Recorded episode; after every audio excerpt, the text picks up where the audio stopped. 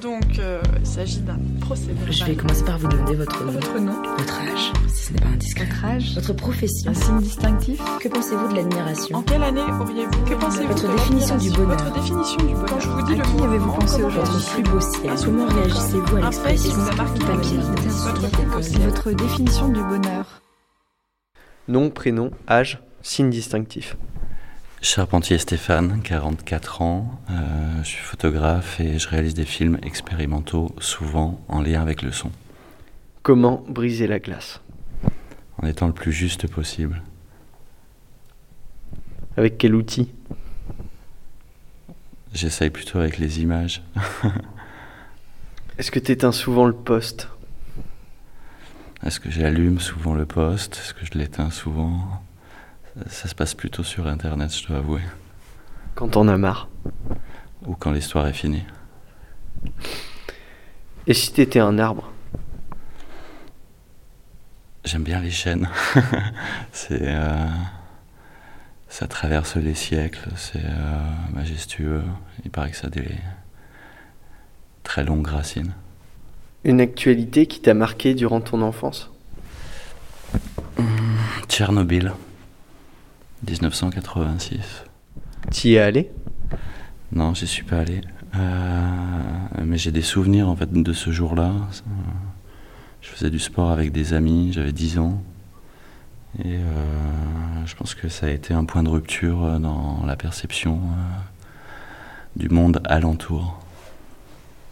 T'aimerais retourner en enfance Hmm, Je suis assez nostalgique d'un temps où on n'avait pas de soucis. Alors c'est lié à l'enfance et puis je pense que c'est aussi lié à cette euh,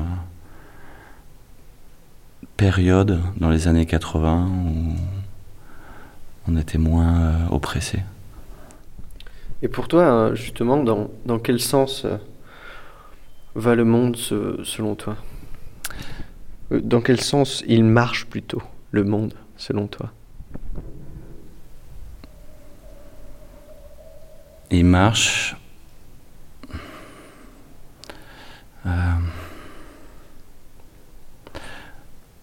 c'est- le la marche du monde, c'est un peu le temps. Je pense que cette idée de trajectoire humaine euh, est aussi présente dans dans mon travail, hein, comme une, sorte de croissance euh, qu'on peut pas arrêter, une contradiction avec le, progrès et aussi le, danger qui passe de plus en plus sur l'humanité dans son ensemble. Justement, pour t'enlever de ces racines, euh, tu serais plutôt euh, caravane ou camping-car? Camping-car. Pourquoi? Ah, j'adore euh, camping-car. Je pense qu'on. J'ai voyagé en, en van, donc proche du camping-car, mais je pense qu'on. Je pense qu'on est libre en fait quand, quand on perd sa sédentarité, quand on perd euh, la légèreté, euh, quand on gagne en légèreté, pardon, en mobilité. Euh, Est-ce que tu aurais une mésaventure euh, radiophonique que tu as vécue et que tu pourrais nous raconter? Pas vraiment. J'ai euh, j'ai beaucoup travaillé avec des musiciens, en plus de mon travail sur l'image. Euh, je me souviens justement quand j'étais enfant, j'étais à, à l'école Lumière à Lyon, en face du hangar où on a inventé le cinéma. Et je me souviens avoir euh, fait une émission radio pour la première fois euh, à travers euh, un programme avec l'école justement, et euh, c'était assez euh, excitant, mais je, je, me- je peux pas parler de mes aventures. Un slow mémorable? Et tu danses avec moi Tout est dit. À, à quoi ressemble ton Neldo radio Euh, Ah, ah, je, je pense une bande son qui est une sorte de drone avec des histoires qui s'arrêtent pas et euh, qu'on écoute en voiture dans un road trip qui s'arrête pas. Ouais, finalement, je suis assez romantique.